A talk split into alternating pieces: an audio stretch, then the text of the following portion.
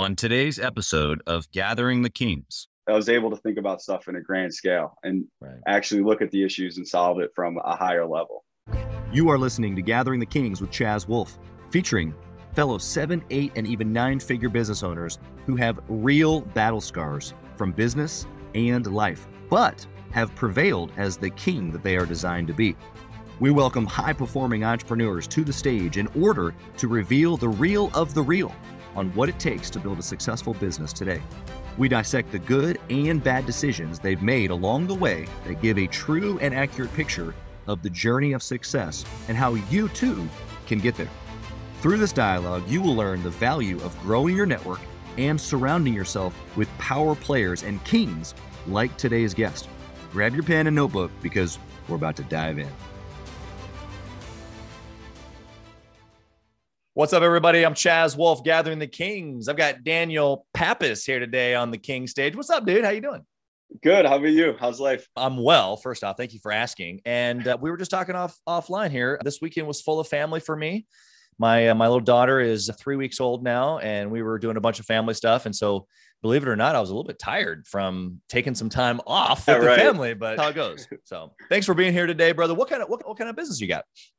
Awesome. Yeah, thanks for having me. I started a custom fence manufacturing and installation company in the south side of Chicago. So basically, residential customers come to us with fence designs that they're looking for, and we'll manufacture it in our shop and then install it at their homes.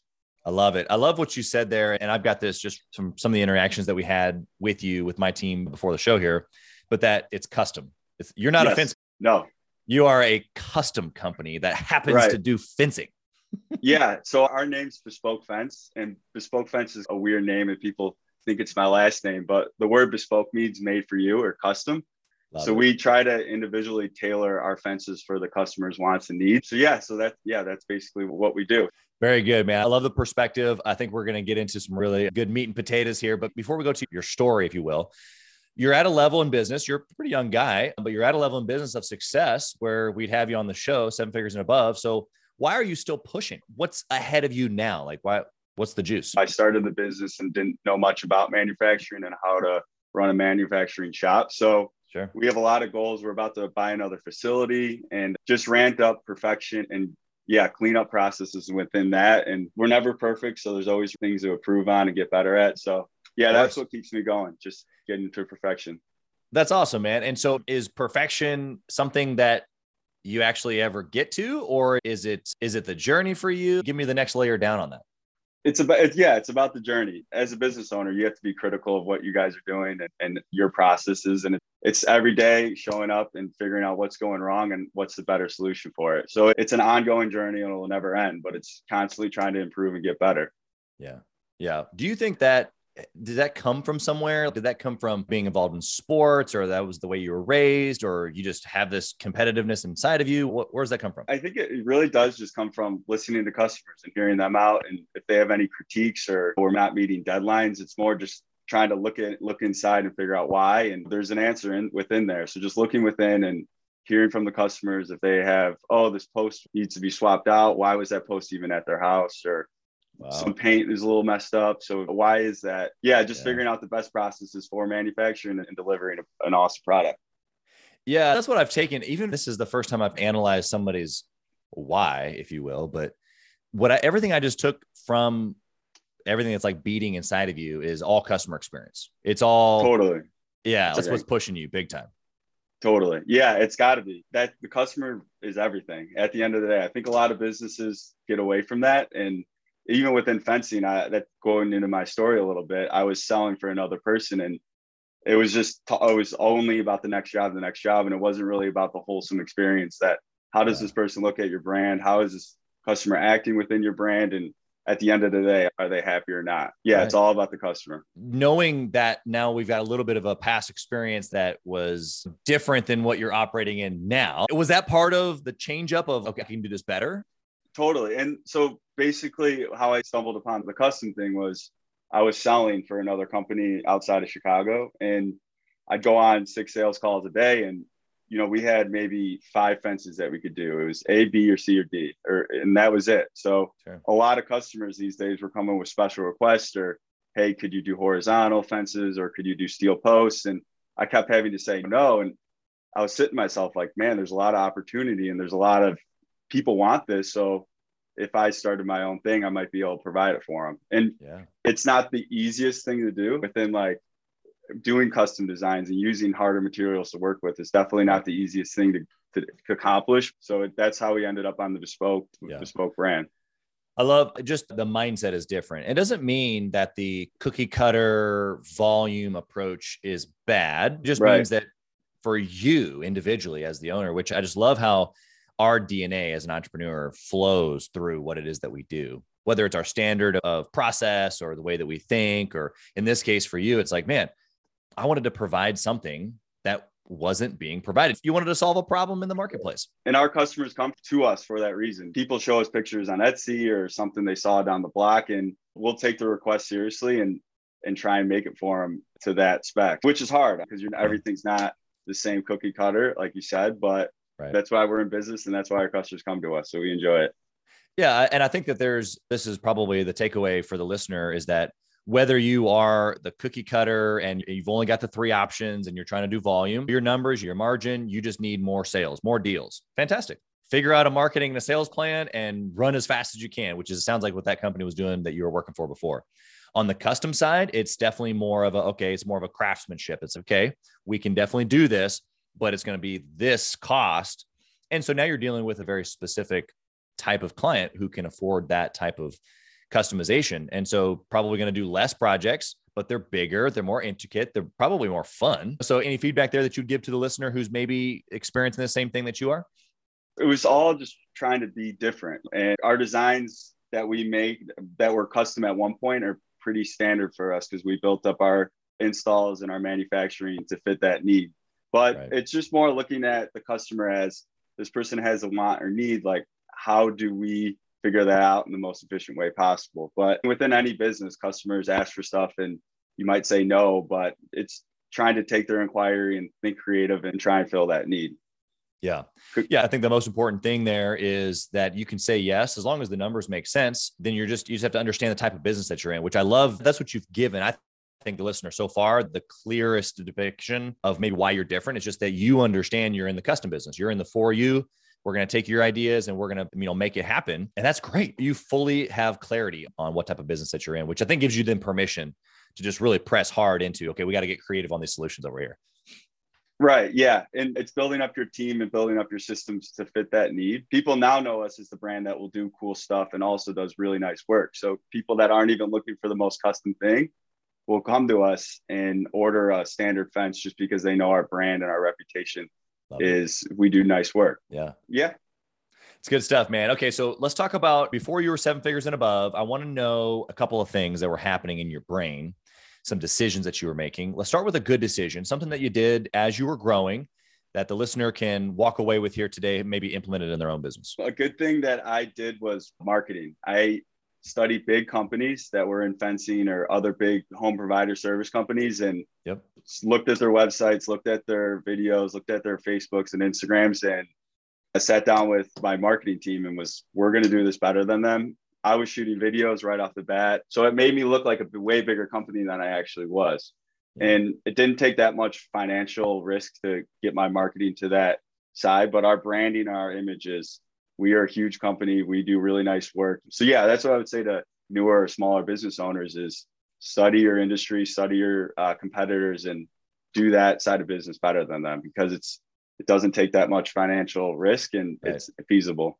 Yeah, hundred percent. And if I can, if I could add a couple of things there of what you just said, you said you immediately went to video, and I've got several mastermind clients that have done this exact same thing. Maybe it's because we're younger guys, but they went straight to some of the videos and what you just said was it made you look bigger or maybe uh, more customization than you actually even had at the moment? But it gave this perception to the end user of wow. And then that turned into either likes and follows or actual business. And so i think that it can paint a picture of what right. it is that you're trying to portray. Yeah we were giving information on the difference between cedar and treated lumber fences right off the bat. And people were coming to us like, hey, I saw your video on Facebook or I saw your video on YouTube.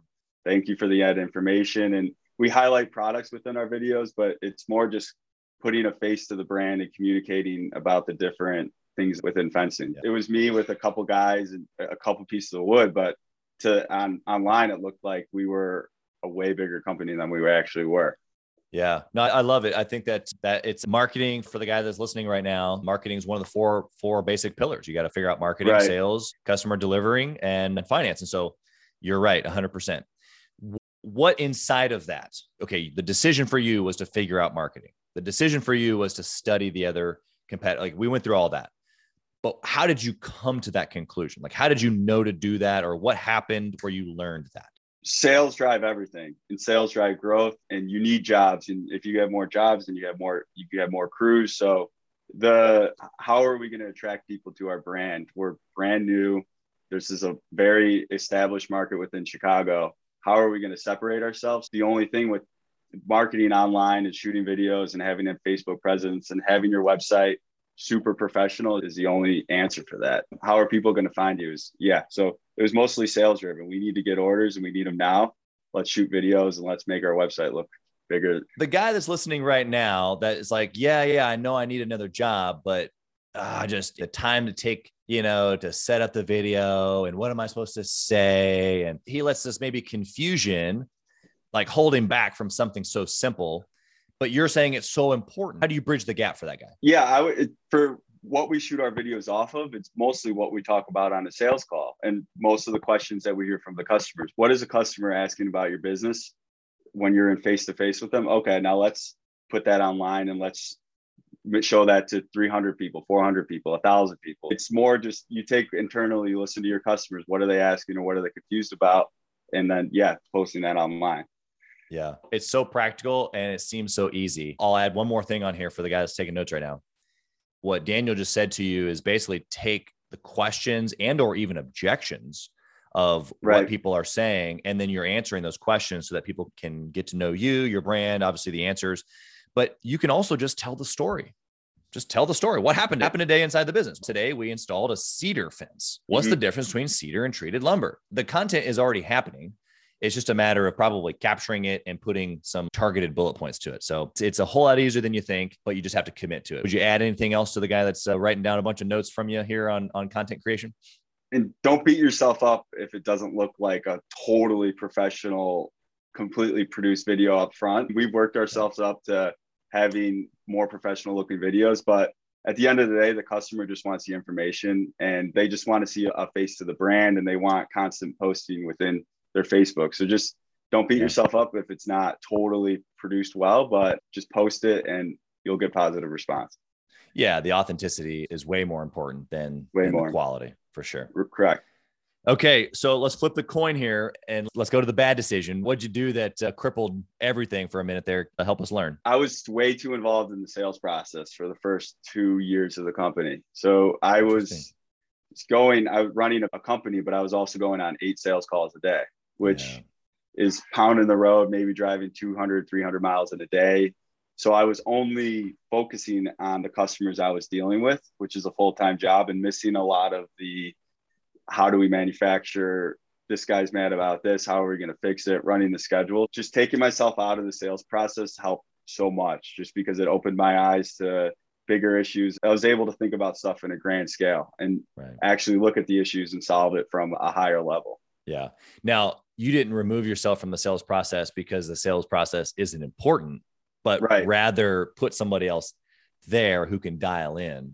Right. And build up your systems to provide that. When I was selling, we were also building algorithms so, so it could spit out a good price and getting your CRM systems down and honing in. So you could hire someone, show them this is how we do it, and then they could take over. But especially in construction, a lot of sales guys are only, or a lot of owners are only worried about sales. And I think they could get stuck in that rabbit hole where you have to solve figure, pictures from a, a manager brand scale. Yeah. I, I want to ask you a couple things here because you're right. Sale, you've said it a couple times. Sales is the lifeblood. That's if you don't have sales, then you don't have a business. But do you think that because you had sales experience and that you were probably pretty good at it, is that why you stayed in that seat too long? Totally. Yeah. When I stopped selling, I almost didn't know what to do for the first three three weeks. I was like, I'm useless here. Gary wants me to go on an estimate. I almost ran to the estimate. But yeah, so it was very hard for me to get out of that salesman mode. But once I did, I was able to help the business a lot more than if I were to go on those sales calls. And so, it was tough for me. 100% is tough. And so I want to know two things here because you eventually got to things that grew the business. And so that's my initial, that's where I want to get to. So let me forget, but why was it so hard? Like what you oh, describe oh, those moments? Because you're always worried about the next job. And if I go on this call, I could sell this potentially closing 60%. And yeah, so you're always worried about having that board full. So it was really hard to give up and let go of that and realize that other people could fill that role. And yeah. So then when you filled it, and of course, there's probably some training and some processes. We'll skip over that a little bit. But what were the things that you were able to work on then? You said you were able to help the business more once you figured out how, like, the next step for you. What was the next step for you? What were the things that you were working on at the after the sales piece Man, was given away? Our manufacturing plant. So we have 10,000 square foot facility on the south side of Chicago, and we're about to buy another 10 foot uh, square feet down the road. But more just manufacturing is tough, and there's a lot of steps, and there's a lot of quality control issues, and there's a lot of wasting money on labor and sure. defects. So it was more just going internally and figuring out the best processes for how to have good orders going out on time. So it was yeah. mostly in the shop working with the guys and figuring out the best processes for manufacturing which plays into your customer experience. Exactly. That yeah. If you have a good fence on the truck and everything is correct and it's 100% a good order, then it saves a lot of headaches down the line. Yeah. Which then probably gets you another sales order.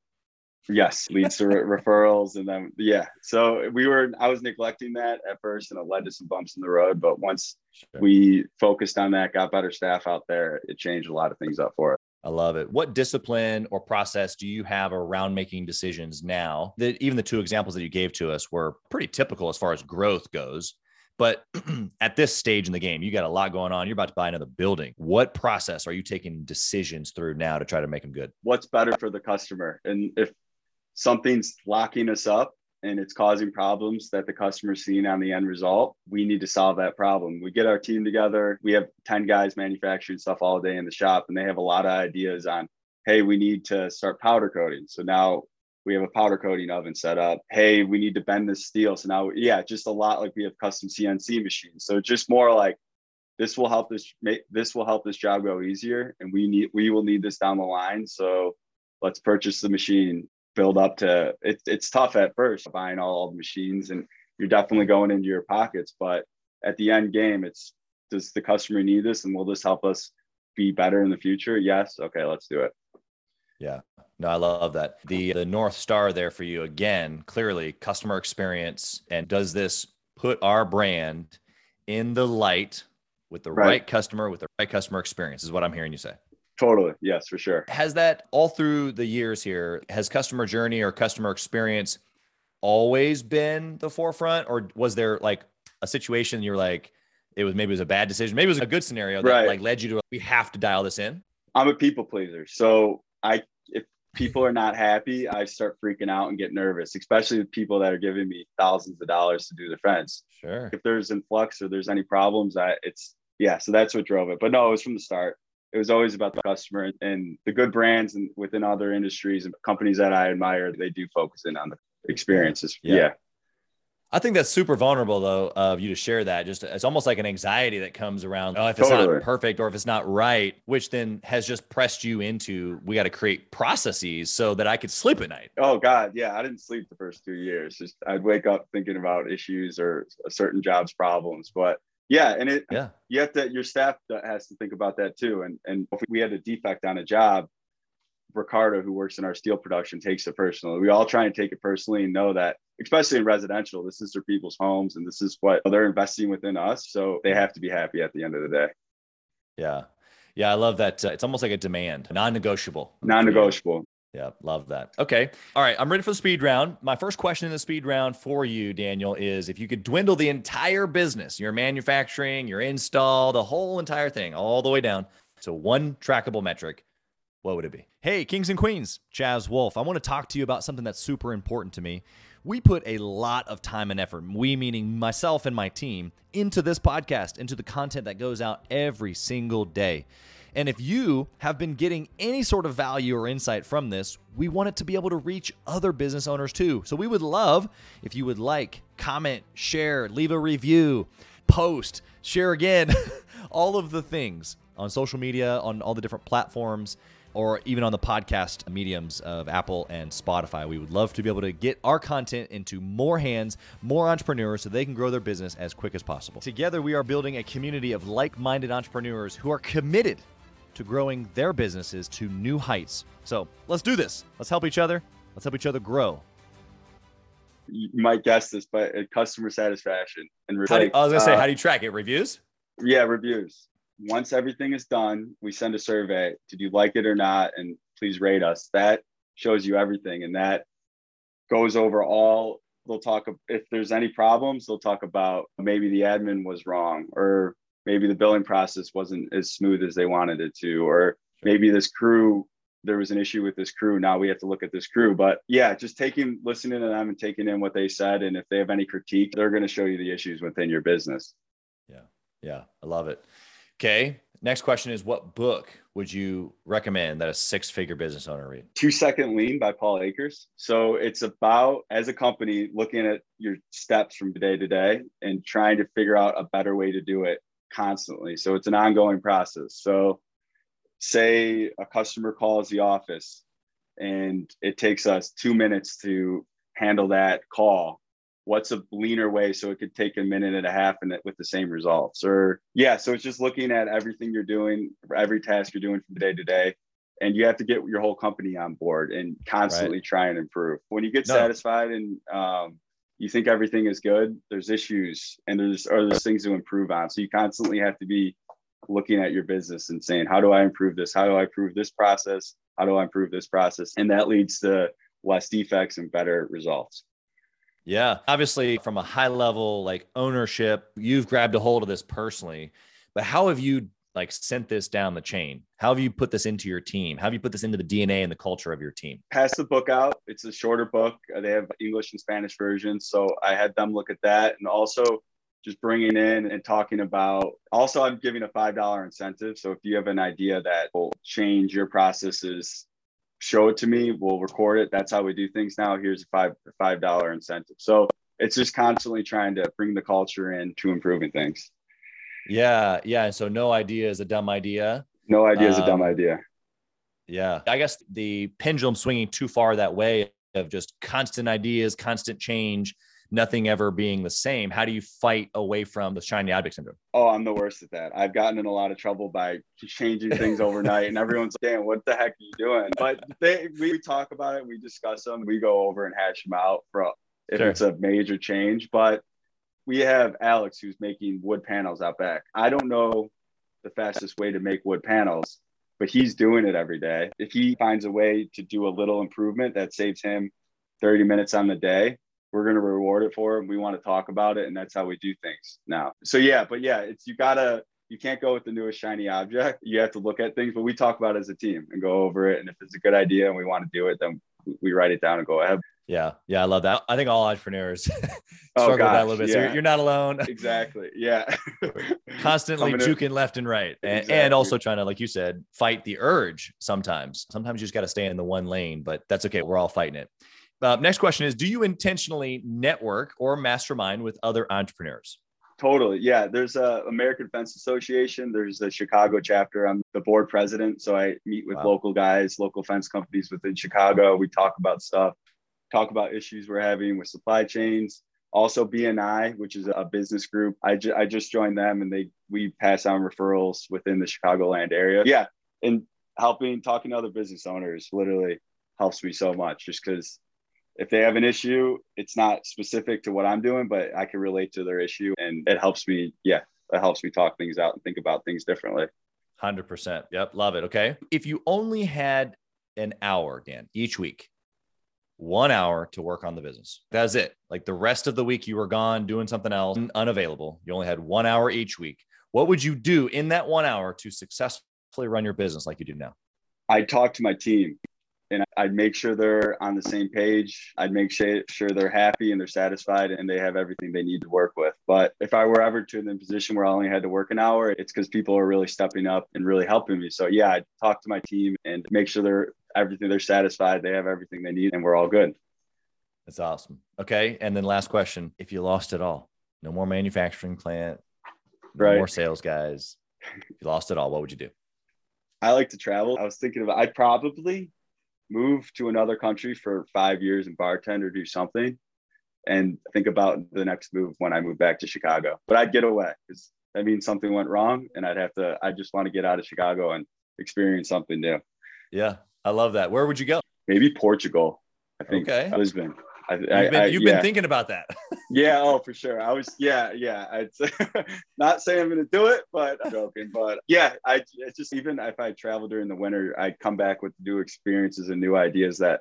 And I am thinking about the business the whole time. So I think that does help. It is interesting because what you just said was that you'd go because some, maybe something had gone wrong. But if, like you said, if people are stepping up in your business and you only have to work an hour, then maybe Portugal is sooner in your future than you realize. And for the good reason, not because everything went the wrong way. My parents and girlfriend might have something to say about that, but yeah, you know, we'll figure it out along the way. Exactly. Yeah. I, I just so appreciate your energy and what you've been able to do in such a short time. I want to know first, how can someone connect with you? Listener, they want to reach out, maybe they're in the Chicagoland area or they just want to find you they want to pick your brain, how can they connect? Dan at bespokefence.com. I, I check emails daily. I'm very good at email. So just shoot me an email. And yeah, I'd love to hear from you guys. That's awesome. And I'm going to ask you a unique question because you mentioned this before we jumped on the air around this show. And you said you had listened to several others and you've been tuning in since I mean you and I, uh, or you had engaged with my team. What, why is someone listening today or you, why are you continuing to press into listening to stories like this from you? Similar to the business groups I'm in. You're hearing from other entrepreneurs going through uh, their struggles, their successes, and you pick up game when you listen to other people talk about it. And it's good. It's a two way street. You can't think all your ideas are good ideas. You have to hear other people's ideas. Yeah, it's just good. It's almost a, another way to connect with business owners, which helps a lot. Yeah, 100%. Well, I appreciate that. You've been extremely valuable here today, not only just to the listener, but to me. So I personally thank you for that and for all that you've done in the customer experience place inside the fencing world. I'm sure your customers are thankful that you're doing that, but just even as an example to the rest of us in business, putting the customer and the customer experience and obsessing over it. If you want to take it from a Bezos perspective, obsessing right. over it, we thank you for that. Thank you for pressing in and doing all the things that you've done. We wish you uh, nothing but success. Appreciate you having me on. Thank you guys. Thank you for listening to Gathering the Kings today. I hope that you were able to pull out a few nuggets to go apply into your business right away. More importantly, though, I hope that you're realizing that it takes more to be successful than just being by yourself, doing it all on your own, carrying the weight all by yourself. What I have realized, not only in my own journey from multiple businesses and multiple different industries, and now interviewing literally over two or 300 other very successful seven, eight, and nine figure business owners, is that it's tough to do it alone. And so Gathering the Kings literally exists to bring together successful entrepreneurs. In fact, we are putting together 1,000 kings, specifically who are grateful but not done. We're intentionally assembling kings who fight tooth and nail for their business, family, and communities. And here's what we believe that in the pursuit of excellence in those areas, that it ignites within us the responsibility to govern power and forge a lasting legacy. So if that relates and, and resonates with you, and you know that you need people around you, sharp, qualified, other very successful business owners, I want you to go to gatheringthekings.com. I want you to take a look at what we're doing and see if it makes sense for you to be part of our pursuit to 1,000 kings. Talk soon.